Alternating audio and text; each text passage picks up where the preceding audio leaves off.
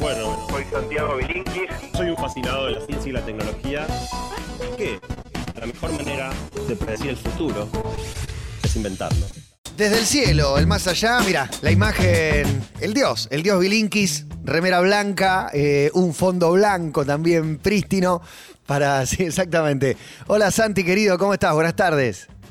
Hola Matías, ¿cómo estás? ¿Qué decís? Bien, bien, muy bien, muy bien. Ahí vi que vendiste la columna más loca de todos los tiempos. La más loca, por lo menos de mis 10 años de radio, eh, creo, vamos a ver, al final me pueden decir si es la más loca, pero yo siento que sí, que, que es la columna más rara que hice en, en todos estos años. Bueno, vamos adelante entonces, somos todo oídos para colaborar, siempre el dilema, ¿no? No nos metamos porque tus dudas te las aclara en el siguiente párrafo, así que encima con el, con el Zoom, este, dale, dale, arranque. Bueno, ustedes saben que, eh, lo conté el mes pasado, lo- los tremendos problemas ecológicos que estamos enfrentando en el mundo son un tema en el que vengo pensando mucho. Sí. El mes pasado hablamos de algunos de estos problemas, di algunos indicadores tremendos sobre calentamiento global, deforestación, extinción de especies, contaminación.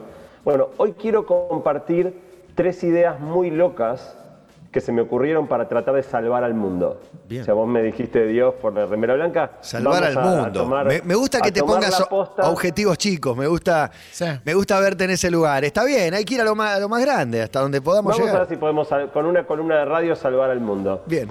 Pero antes de contarles mis ideas locas, tengo que empezar con una pequeña historia.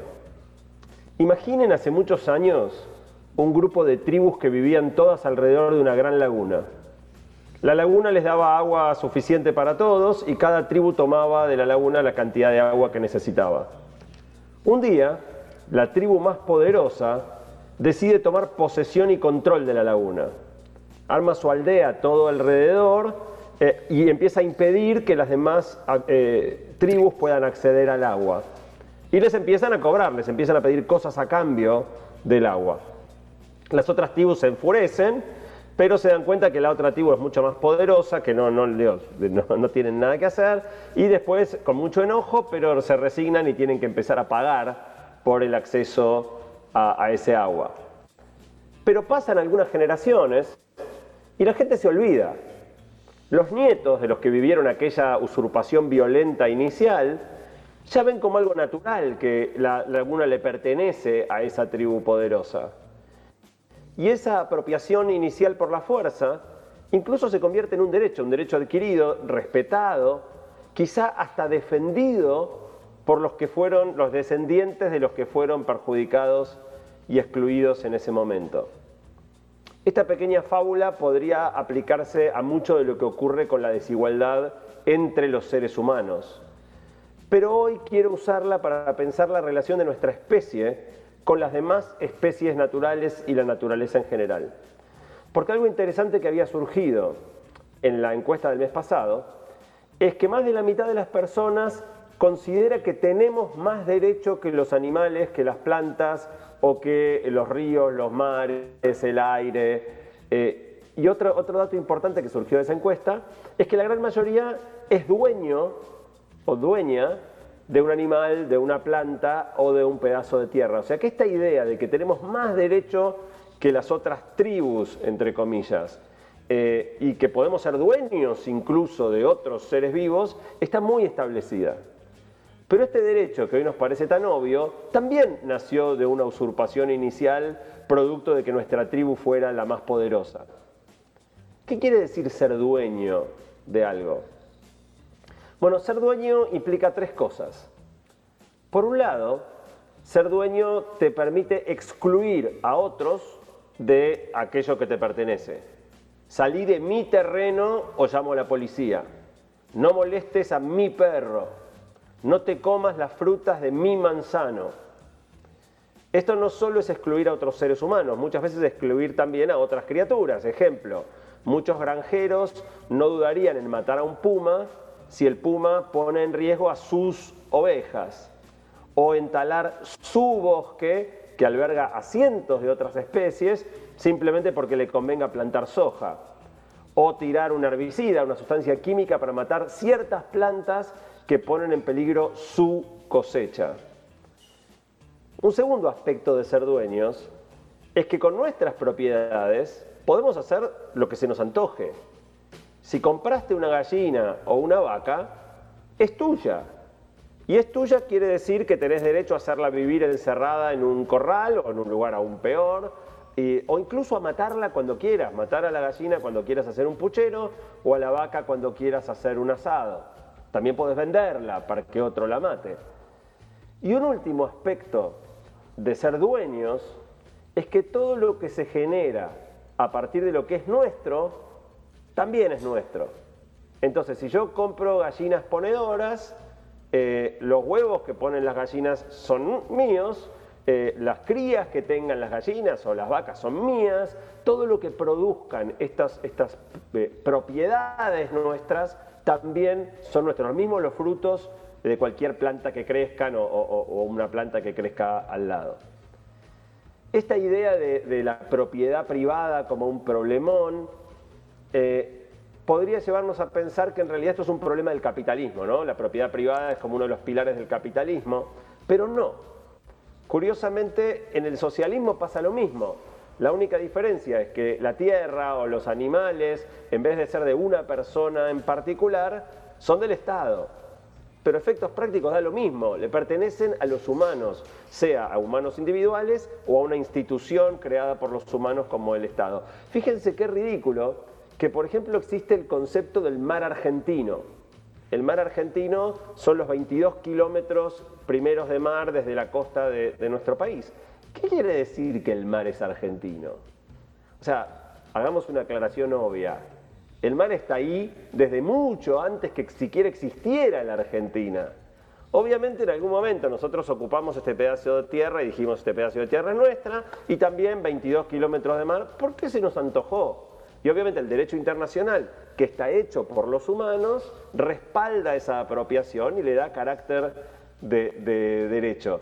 Pero cuando uno lo, piensa con un poquito de distancia, es muy loco que podamos pensar que el mar le pertenece a un humano o a un país o, a cualquier cosa que no sea este, eh, la naturaleza.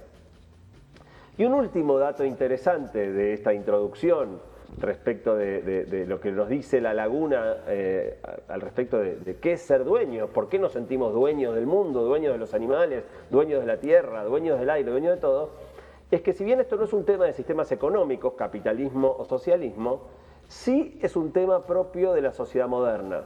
No fue siempre así.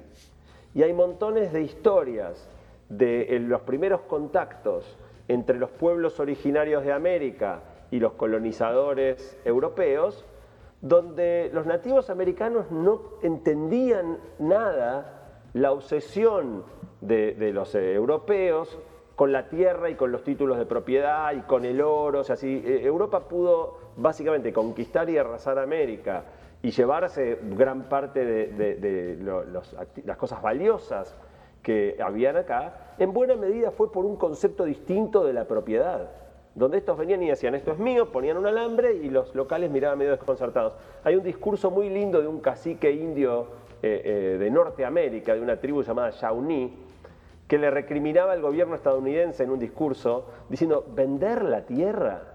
¿Por qué no venden también el aire, el agua, el mar? ¿Acaso el gran creador no los hizo para que los usáramos todos? O sea, de alguna manera, la manera en la que esas tribus, muchas, no todas, pero muchas de esas tribus anteriores vivían, se parece a la fábula de la laguna. Había tierra para todos, hay agua para todos, hay aire para todos. ¿Para qué vas a decir este, esta tierra es mía? Y antes de contarles las ideas locas, me falta un último tema.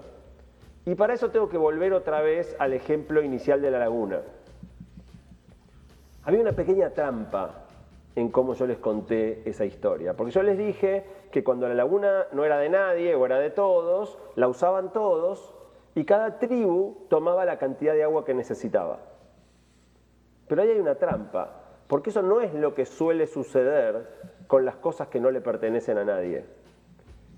Este es un dilema que está muy estudiado en filosofía y en economía y se la llama la tragedia de los bienes comunes. ¿Qué quiere decir esto? Cuando las cosas no tienen dueño, el incentivo, si nadie te frena, es a sobreconsumir y sobreexplotar, incluso mucho más que respecto de tu propia tierra. ¿Por qué? Porque en tu terreno vos no tenés eh, urgencia por cosechar. Si no cosechás las manzanas hoy, volvés mañana, pasado, la semana que viene, las manzanas, salvo que se pudran, deberían seguir estando ahí. Pero en un espacio común, en un recurso común, si las manzanas no te las llevas hoy, tal vez mañana se las lleva otro y cuando vuelvas no están. Entonces, cualquier cosa que vos encuentres en un espacio común, desde una perspectiva económica, tenés el incentivo de, apropiarte cuanto antes, hasta llevarte más de lo que necesitas, porque tal vez si otro día las necesitaras, otro se las haya llevado. En conclusión, en todo este marco para pensar las tres ideas locas, la propiedad humana de la tierra, que nos creamos dueños del mundo, del mar, del aire, de, los animales, de las plantas, están llevando a un desastre ecológico de contaminación, extinción masiva de especies y cambio climático. Tenemos que solucionar esto, pero la solución no es que las cosas naturales no sean de nadie. No pueden ser nuestras y tampoco pueden ser de nadie. Y ahí vienen entonces las tres ideas locas. ¿Qué podríamos hacer frente a esta situación? Pensemos un poquito. Si vos querés usar momentáneamente algo que es de otro, ¿qué haces? Lo alquilás, le pagás al dueño. Bueno, la tierra no es nuestra, la tierra estaba ahí antes de que llegáramos, alguno se apropió, como en la leyenda de la laguna, y a partir de ahí tiene su título de propiedad y se la vende a otro, y otro dice, esta tierra es mía porque me la vendió fulano. Pero la tierra, en el fondo, es tan nuestra como de los carpinchos, como de las lombrices, como del pasto. Es medio ridículo que por ser la especie más poderosa podamos ser dueños, y de nuevo, ser dueños es excluir a terceros, apropiarnos de todo lo que crece ahí, tomar control absoluto de, ese lugar. Si el uso que los humanos le diéramos eh, a, los recursos naturales no excluyera a los demás, o, no nos diera derecho a talar, fumigar, sembrar monocultivo, degradar la tierra, todo bien, seríamos un animal más. La mayoría de los animales no daña el entorno en el que se mueve, pero no. Actuamos como dueños. Y podemos hacer con nuestra tierra lo que se nos antoje, talar el bosque, poner soja, lo que queramos. Por eso, la primera de las tres ideas locas que quiero proponer es que si queremos tener un uso eh, exclusivo, o sea, un uso de, cualquier eh, cosa natural, animal, planta, tierra, agua, aire, que excluya a otros o que genere algún nivel de degradación, recordemos lo que preguntaba al principio, cuando vas a usar algo que no es tuyo hay que pagar alquiler. Bueno, paguemos alquiler. Paguemos alquiler al verdadero dueño, no al que tiene el título de propiedad producto de esta usurpación. El verdadero dueño es el planeta. Paguémosle un alquiler al planeta. Toda vez que quieras utilizar un pedazo de tierra, navegar por el mar o cualquier cosa que, estaba ahí antes de que los humanos llegáramos y por lo tanto no nos pertenece, le pagamos alquiler al planeta.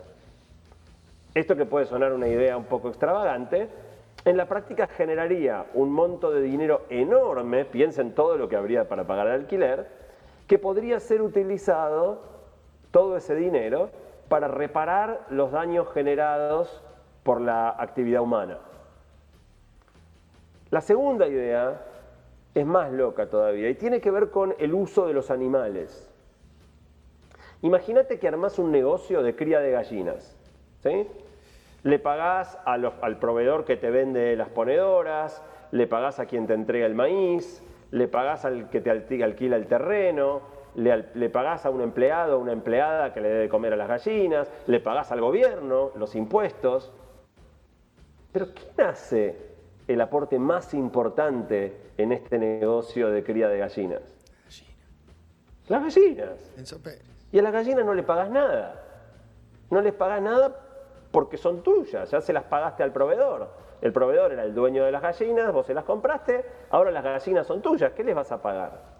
El maíz también, el maíz se lo compraste a un proveedor de maíz, el maíz hace su aporte en este proceso, pero no, no se lleva nada porque es tuyo. Entonces el segundo principio que quiero proponer es que todo uso exclusivo o que vulnere los derechos o incluso el derecho a la vida de un animal o una planta, también deba ser remunerado, no pagándole a ese animal, porque lamentablemente va a haber muerto, pero a nivel especie. Entonces, si vamos a, tener una operación que implica la pérdida de vida o, la vida en condiciones poco eh, saludables de, por decir algo, gallinas o vacas, hay que pagarle a las gallinas y a las vacas. Por cada vida sacrificada, por cada huevo recolectado, una suma de dinero a la especie.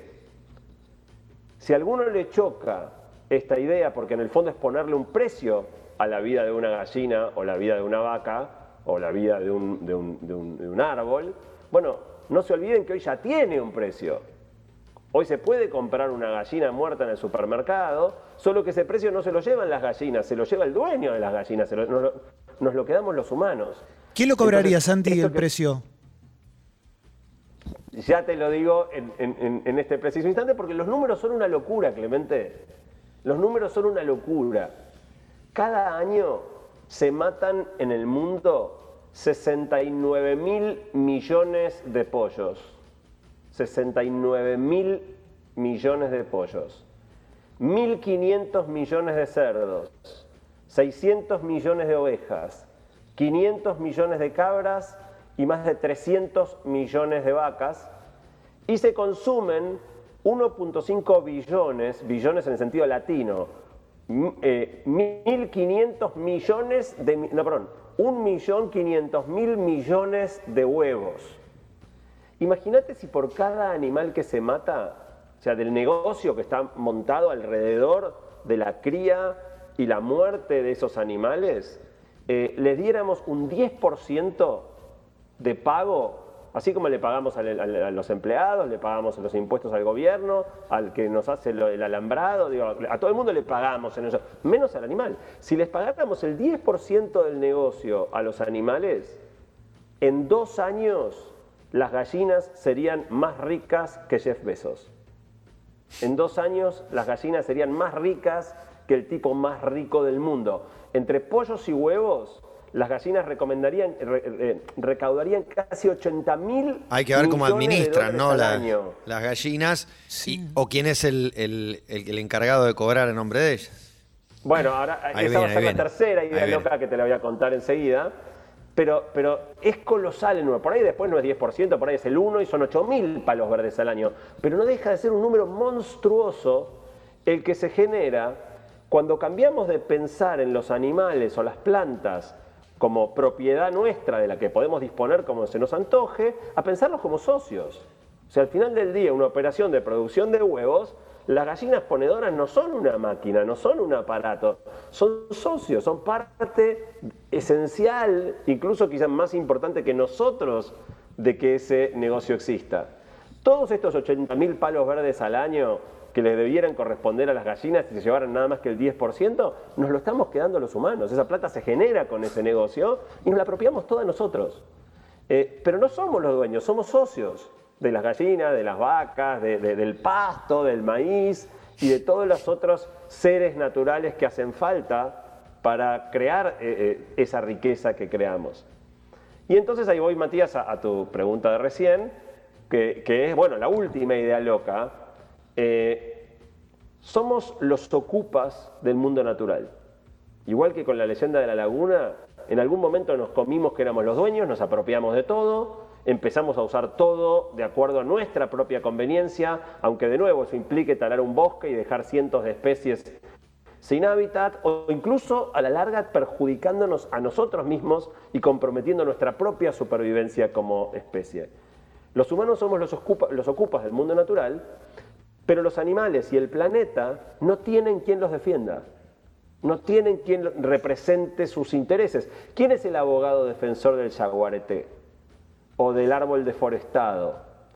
¿Quién representa, por ejemplo, a todas las razas de perros que hoy tienen enormes problemas de salud por la cruza selectiva que hacemos para sacar animalitos mini toy, micro toy y hoy montones de razas de perros, cualquiera que sepa un poco el tema puede eh, desarrollarlo, tienen enormes problemas de salud producto de que los quisimos hacer al antojo y, y piacere de sus dueños humanos. Por lo tanto, la última idea loca es que cada especie animal, vegetal u otros entes naturales como el mar, los ríos, el aire o la tierra misma, tenga un grupo de personas que los represente y defienda sus intereses. Administrando este enorme monto de dinero que se generaría simplemente de pagar alquiler por el uso de la tierra, el aire, el mar y de remunerar como socios a los animales con los negocios que armamos alrededor de ellos, tendríamos un grupo de personas administrando todo este dinero en defensa de los intereses de esos recursos naturales, sea el mar, los ríos o la tierra, o de estas otras especies vivas. Y ahí la dinámica que se arma es bien divertida. Eh, Imagínate que realmente esta representación se lograra, ¿no? Se parece un poco a la representación sindical en un punto.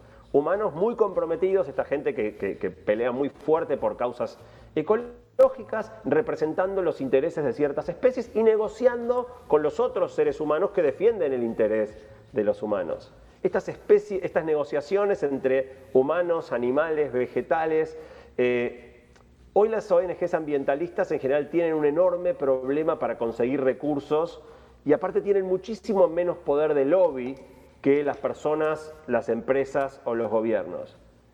Pero imagínate el poder negociador de las gallinas si se embolsaran 80.000 palos verdes por año, ¿no? Las gallinas representadas de nuevo por un grupo de seres humanos que quisieran tener la vocación de defender ese interés. O imagínate a las vacas amenazando con hacer paro si no les agrandamos el fitlot o si no paramos de darles de comer maíz y soja y otra vez las dejamos de comer pasto como correspondía. En definitiva, soy consciente de que estas teorías son una locura y por eso arranqué haciendo esta aclaración de que iba a ser una columna loca, pero me parece una locura linda, me parece una visión difícil de concretar, pero a la vez fascinante. Desde que empecé a pensar en estas cosas, me fui obsesionando más y más y pensando más vueltas de cómo se podría organizar. Eh, y en definitiva quise traerlas a la radio, porque yo primero en, la columna pasada dije que tenía estas tres ideas locas, pero que las iba a contar en mi podcast, porque por ahí no valía la pena traerlas a la radio. Y a medida que las fui desarrollando más, dije, quiero que más gente las escuche. Por ahí no son buenas ideas, por ahí son una pavada pero, o tal vez a alguno le sueñe, para, parafraseando a John Lennon, tal vez suene, suene a un sueño imposible que podamos eh, redefinir de esta manera la relación de los humanos con la naturaleza, con las plantas, con los animales. Pero si algún otro loco que está escuchando en este momento todo esto le resuena y le hace pensar tal vez, se entusiasma con estas ideas o, se le ocurren otras ideas locas mucho mejores que las mías, quizá empecemos a generar un cambio. En el fondo, la conclusión que yo llegué después de venir un año y medio dándole vueltas a este tema es que es esta idea de la propiedad privada. De nuevo, no en el sentido capitalista, sino de la propiedad humana del mundo, la clave crucial del problema que hay que resolver. Y se me ocurrió esta manera, se me ocurrió esta manera de romper esta idea de que somos dueños, de que podemos disponer de todo, a la vez generando los recursos que hagan falta para remediar o reparar todos los eh, daños humanos producto de todas las macanas que hicimos hasta acá. Bien. Así que esas son mis tres ideas locas. Las tres ideas. Avisó. El que avisa no traiciona, ¿no? Dijiste que eran tres ideas locas. Sí, sí. Eh, y, como quisiera con esto tirar a girar una rueda, quiero invitar a todos los que nos estén escuchando que esto les haya generado otras ideas locas o otras eh, variantes, que me escriban que me escriban, eh, pueden hacerlo por Instagram, s.bilinkis. Estoy muy interesado de escuchar otras ideas locas que puedan enriquecer esta perspectiva y ver si de esto se puede arrancar algo que algún día haga, por ejemplo, que las organizaciones ambientalistas dispongan de muchísimos más fondos, ya no solo para la parte de militancia o, o lobby, sino realmente dinero. Hay que limpiar el plástico del mar. Hay que sacar las toneladas y toneladas de plástico del mar. ¿De dónde va a salir la plata? Bueno, del uso del mar. O sea, los barcos cruzan por el mar, tiramos plástico y nadie pone un mango. Entonces, si empezamos a pagar por el uso del mar, sobre todo de nuevo, los usos que excluyen a terceros o degradan el recurso, no cualquier uso, digo, querés meterte a nadar en la playa, no, hace falta que pagues porque no estás dañando al mar. Ahora, si vos vas a, ir con un barco petrolero que después derrama petróleo, vas a, este, excluir la zona marítima argentina, nadie puede entrar en mi mar, o vas a contaminar, vas a volcar todas las cloacas de toda la ciudad de Buenos Aires al río de la Plata y por lo tanto al Océano Atlántico, paguemos. Y con esa plata después sacamos todo el plástico, limpiamos el agua. O sea, me parece un, modelo mucho más sano para volver a, a ocupar el lugar que de verdad ocupamos. Somos una especie más. Yo creo Somos que una especie más y el hecho de que seamos la más poderosa debiera hacernos los más cuidadosos, los más responsables, no los más abusivos. Ese para mí es un poco el cambio de mentalidad que me gustaría que, que estas tres ideas locas disparen. No, a mí me parece que son ideas que apuntan a un comercio justo, pero sin cambiar la raíz de lo cultural de esa laguna que en algún momento nos apropiamos. Me parece que la idea de pagarle a las gallinas, que en definitiva, seríamos más humanos comerciando con esas gallinas, no mejoraría la cuestión. Seguiríamos produciendo gallinas, probablemente se- seguiríamos matando más gallinas, pero no solamente con el costo si querés, de la crueldad sobre la gallina y los métodos de producción que hay a nivel masivo sobre la gallina, la vaca o cualquier otro animal que por especismo decidimos comernos, sino también está la cuestión de los terrenos que usamos para poder seguir produciendo eso, el daño que le hacemos al planeta de manera intrusiva por la cuestión cultural que, que- tan arraigada que tenemos y que nos cuesta tanto dejar, dejar de lado. Sí, más Dejar- que pagarle a la gallina, vos ves, dejemos de Sí, morfarla. Dejemos de morfar la gallina. Claro. Yo sé que es muy difícil y que probablemente quien está escuchando ahora dice, bueno, pero tal persona no puede. No, no.